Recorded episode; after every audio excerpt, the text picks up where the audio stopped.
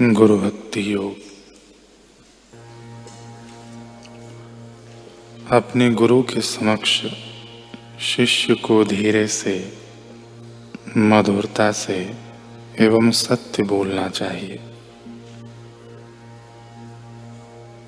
उसे कठोर एवं गलीच शब्दों का उपयोग नहीं करना चाहिए। गुरु के द्वार पर रहकर गुरु का अन्न खाकर गुरु के समक्ष झूठ बोलना अथवा गुरु भाइयों के साथ वैर रखना, यह शिष्य के रूप में असुर होने का चिन्ह है। शिष्य के रूप में निहित ऐसा असुर गुरु शिष्य परंपरा को कलंकित करता है। गुरु के हृदय को ठेस पहुँचे। ऐसा आचरण करने वाला शिष्य अपना ही सत्यानाश करता है। जो गुरु का विरोध करता है, वह सचमुच हतभागी है।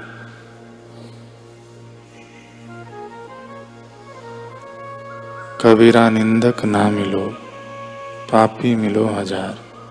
एक निंदक के माथे पर लाख पापिन को भार। जो गुरु की निंदा करता है, वह रो रो नरक में गिरता है। जो खाने के लिए ही जीता है, वह पापी है। जो गुरु की सेवा करने के लिए ही खाता है, वह सच्चा शिष्य है। जो गुरु का ध्यान करता है, उसे बहुत कम भोजन की आवश्यकता रह जाती है। केवल गुरु की कृपा से ही आप अपने मन को नियंत्रण में रख सकते हैं।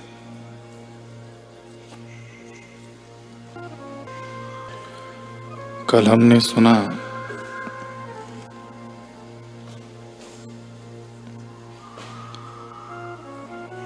कि जैसे ही गुरु महाराज ने अपने बंदूक को परखने के लिए डल्ला सिंह के योद्धाओं को कहा तो सब भाग खड़े हुए। अब गुरु महाराज बंदूक को और ऊँचा उठाकर बोले, क्यों डल्ला सिंह? कहाँ गए तेरे जाबाज योद्धा? तू तो कहता था कि पीठ दिखाना तो उनके खून में ही नहीं है। वे काल को भी उंगलियों पर नचा सकते हैं। लेकिन खुद कैसा नाच कर गए, कोई एक भी नहीं निकला, जो मौत का सेहरा अपने सिर बंधवा सके। पगले, ऐसी हवेलियों पर झंडे ज़्यादा देर नहीं झोलते, जिनकी नीवें कच्ची ईंटों से बनी हो। डल्ला सिंह ने अब भी हाथ खड़े नहीं किए। बल्कि बात घुमा फिरा कर कहना चाहा कि मेरे योद्धाओं का क्या कसूर? आपकी आज्ञा ही ऐसी है।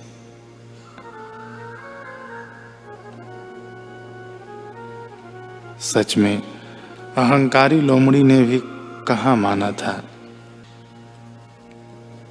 कि वह ही अंगूरों के गुच्छों तक नहीं पहुँच पाई।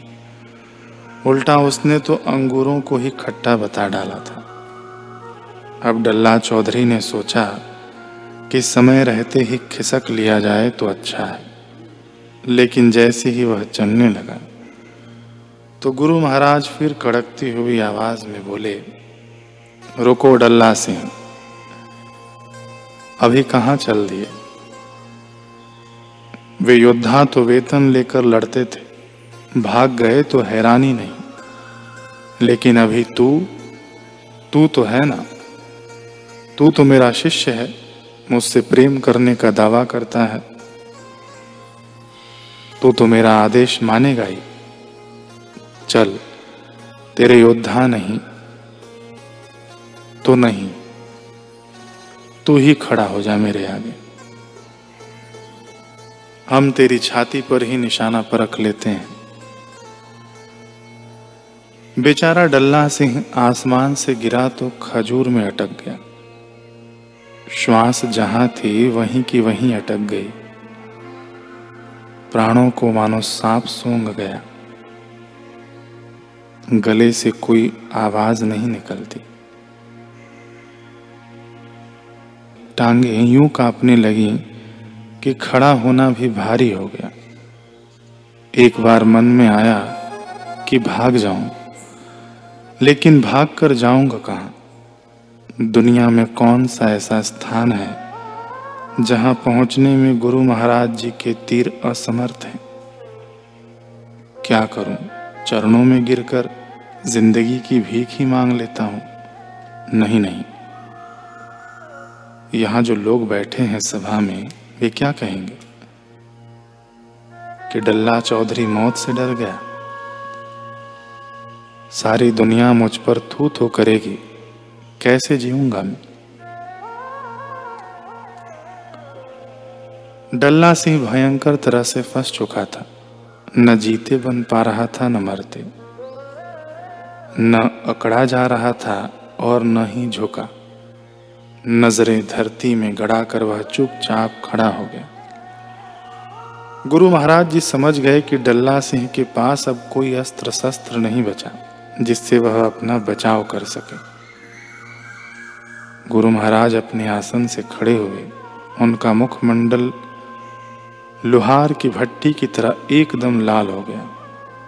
आवाज़ जोश से बुलंद हो गई। डल्ला सिंह को संबोधित करते हुए वे फिर गरजे। डल्ला सिंह उठा अपनी झुकी नज़रें। क्योंकि केवल तू ही नहीं आज पूरी दुनिया देखेगी कि युद्ध में क्या काम आता है।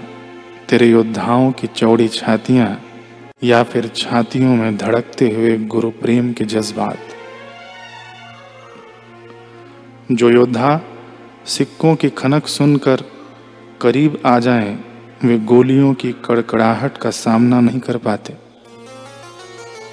डल्ला सिंह गुरु के योद्धा सच्चे प्रेम से खींच कर आते हैं। इसलिए त्याग बलिदान के पुण्य तो उनमें अपने आप ही खिल जाते हैं। ये पुण्य पानी नहीं, खून मांगते हैं खून। देखना, जिन्हें तू चने कह रहा था, वही चने कैसे हिमालय पहाड़ जैसा दिल अपने सीने में रखते हैं। तू नहीं जानता डल्ला सिंह जो गुरु का हो जाता है तो फिर भले ही वह चिड़िया क्यों न हो, लेकिन बाज का शिकार कर लेता है। सवा लाख से एक लड़ाऊं, तबे गोविंद सिंह नाम कहाऊं। चिड़ियों से मैं बाज तुड़ाऊं, तबे गोविंद सिंह नाम कहाऊं। इतना कहकर गुरु महाराज जी ने एक शिष्य को आदेश दिया, जाओ। जो सिख आनंदपुर की लड़ाई में थे, उनमें से किसी एक को बुला लाओ।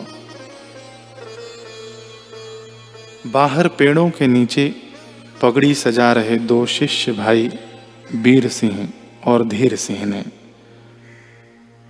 जो पिता पुत्र थे, सबसे पहले यह आदेश सुना, बस अब तो वे पकड़ियाँ बांधते बांधते गुरु दरबार की ओर यूँ भागे मानो, जन्मों से भूखों को सामने देसी घी के लड्डुओं की बरसात दिखाई गई हो। किसी अति दरिद्र को राजा द्वारा धन बारिश की सूचना मिल गई हो। बोले, सो निहाल सत श्री अकाल। किनारे लगाते हुए दोनों पिता पुत्र एक दूसरे को पछाड़ते आगे बढ़ रहे थे।